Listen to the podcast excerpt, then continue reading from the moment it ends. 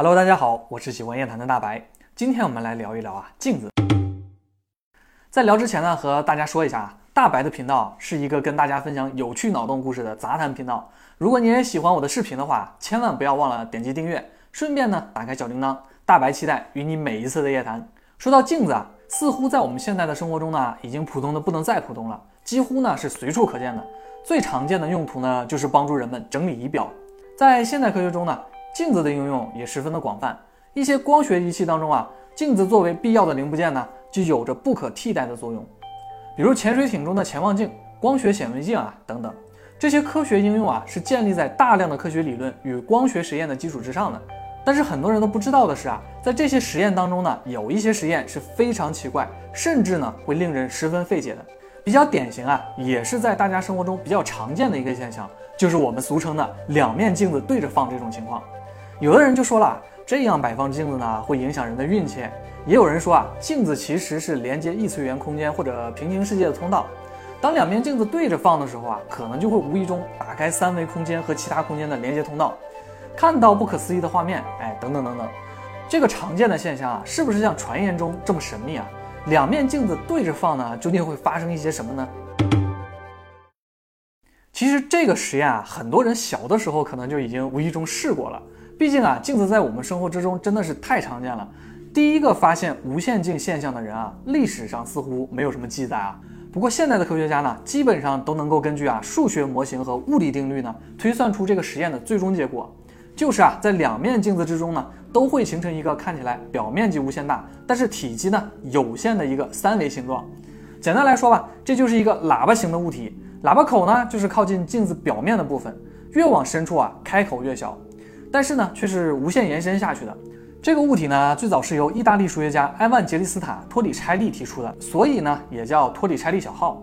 看起来啊，这个推论的描述非常的正确。两面镜子正对的时候啊，镜子里呈现的图像就是一层一层的，似乎呢就形成了一个无穷远的通道。但是很快呢，就有人提出疑问了，说镜子当中看起来这个嵌套的图像啊，究竟是不是无限延伸的呢？这个像隧道一样的图像啊，是否也会有尽头呢？比较理性也十分严谨的科学家就推论说啊，镜子里的图像呢，理论上是无限延伸的，并且是没有尽头的。那很多人就非常奇怪了，说既然没有尽头啊，那为什么看起来镜子反射的图像越往里就越黑暗呢？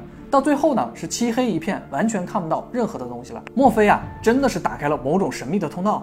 还是说，难不成这就是人造了个连光都逃不出去的黑洞吗？这话要是让欧洲核子研究组织搞大强子对撞机的科学家听见了，不知道啊，他们会作何感想？感情呢？制造黑洞的成本如此的低廉，两块镜子就搞定了。好，开个玩笑哈。当时的科学家呢，听到这个问题啊，估计起初呢也是有一些发懵的。确实呢，如果按照数学和物理的推论啊，无限镜现象呢就应该是个铁律了。但是为什么镜子深处的图像是一片漆黑的？似乎啊有点和他们自己的认知呢有冲突了。不过科学家呢就是科学家啊，他们很快就补充了说明。说理论上呢，无限镜的推论结果肯定是没有错的。但是啊，因为现实世界的条件有限，客观因素影响下呢，几乎百分之九十九点九九九九，无数个九后面的这个概率啊，都认为这个无限镜实验是目前科学上无法得到百分百准确的实验结果的。具体因为什么呢？首先就是啊，人类没有办法制造出完全平行的两面镜子。以人类目前的技术呢，两面看起来相互平行的镜子啊，也仍旧是有细微的误差的。这就造成了最终光线一定会反射到这两面镜子的外面去。简单来说啊，就像是打乒乓球一样，不可能啊一直是和平球。就算啊体力再好，也总会有啊接不住的一方。再一个就是呢，光的反射会出现损耗，而且镜子本身啊也不存在完美的反射角度，多少呢都会有一些细微的偏差。所以呢，如果仔细观察我们日常生活中的镜子啊，这个无限镜现象呢，你可能就会发现，越往镜子深处，图像就可能变得越扭曲。好多人啊，听到这里就说啊，哦，原来这个实验也只是个理论猜想罢了，是无法还原的。你还别说啊，这个似乎也能印证啊，人类的科学呢，其实都是在无限的接近真理，但是呢，并不是真理，总还是差了一点什么的。所以很多人呢，就脑洞大开了，就有了许多奇思妙想和不一样的解释。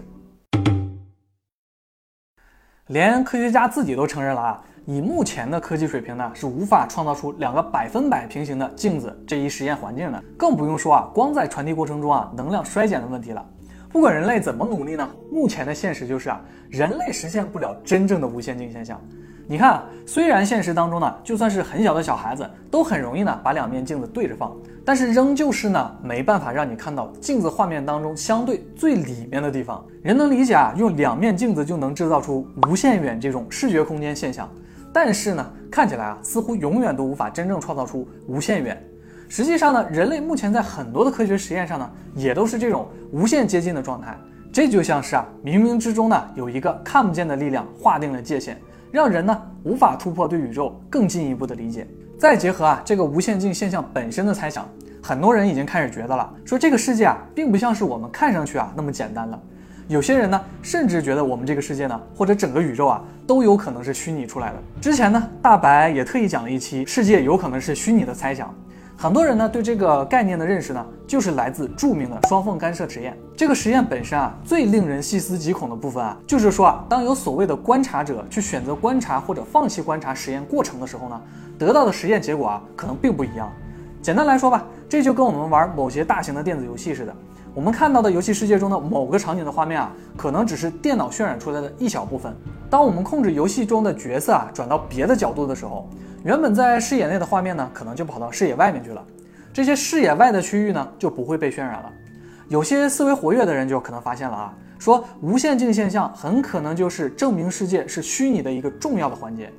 原因是什么呢？原因就是如果我们所在的世界是虚拟的，那么渲染虚拟世界的计算量呢，很可能就是有限的。还是用啊电脑游戏举例，电脑的处理速度呢有限。渲染的图形图像越复杂，计算量呢就越大，花费的时间呢就越多。如果连视野外的区域啊也渲染，那么很可能呢就会造成资源的浪费，甚至是呢游戏画面的卡顿。我们前面说到啊无限镜现象呢，就是人为制造了一个无限远的距离。虽然呢镜中呈现出来的都是虚像，并不是实体。有的人啊也认为这是一种所谓的无限的循环往复。但其实呢，大白觉得啊，这种嵌套图像更像是一种叫做递归的模式。这种视觉模式呢，也被称为德罗斯特效应。简单来说吧，就是一张完整的图片之中啊，会出现一个缩小版的完整图片，而整张图片被放大之后呢，里面还会有一张缩小版的图片。理论上啊，这个是可以无限叠加、无限递归下去的。简单来说啊，无限镜现象当中的呈现出的图像呢。并不是想象的那么简单，因为每当光线反射一次啊，所包含的信息量呢就会几何倍的增长。这其实啊就跟要打开一个层数无限多的俄罗斯套娃差不多。如果你想得到最小的套娃啊，正常情况下你一定都要从最外面啊一层一层的打开。但是这里呢，你却永远得不到那个最小的套娃。如果游戏当中呢递归控制不好，最直接的结果啊可能就是出现 bug，系统呢内存一出，整个游戏直接崩溃掉。所以呢，回到我们这个现实世界啊，可以说物理规则啊，就十分巧妙地约束了这种视觉递归的层级，让画面中的信息量呢，始终控制在一个相对安全的范围内。所以不管怎么说啊，我们所见到的无限镜现象中的画面呢，到了一定的位置啊，就全部都变成了一片黑色的了，像不像是啊？前面我们说到的电子游戏画面的渲染机制呢？这就像有人说的，如果真的存在造物主，那他呢，很可能啊，就是个程序员。在创造宇宙的时候呢，制定了很多的规则，让人类呢无法轻易突破这些规则的束缚。而且这些规则十分巧妙啊，让人类自己能够明白，有些事情呢是永远无法逾越的鸿沟。就比如说吧，就算人类能够掌握两面镜子绝对百分百的平行，但是想要验证这个结果啊，也是不太可能的。因为呢，镜中的距离相对来说是无限远的。毕竟啊，你怎么去测量这个无限远的距离呢？只要宇宙还存在，这个距离啊就永远测不出来。虽然在目前科学上认为啊，宇宙空间或者是相对的时间都是有限度的，但是很多东西呢是无限度的。比如数学当中的无穷大或者无穷小，这一个呢就足够说明了，能够用无穷来描述的东西呢，理论上也是无限的。所以呢，我们也总说啊，人可以用自己有限的精力发挥出无限的潜能。还比如说呢，想象力啊是无止境的。或者呢，脑洞是填不满的。说着说着就有些哲学了。前面我们说啊，有人认为两面镜子对着放呢，可能会影响人的运气。从某些角度，好像还真的有那么一点道理。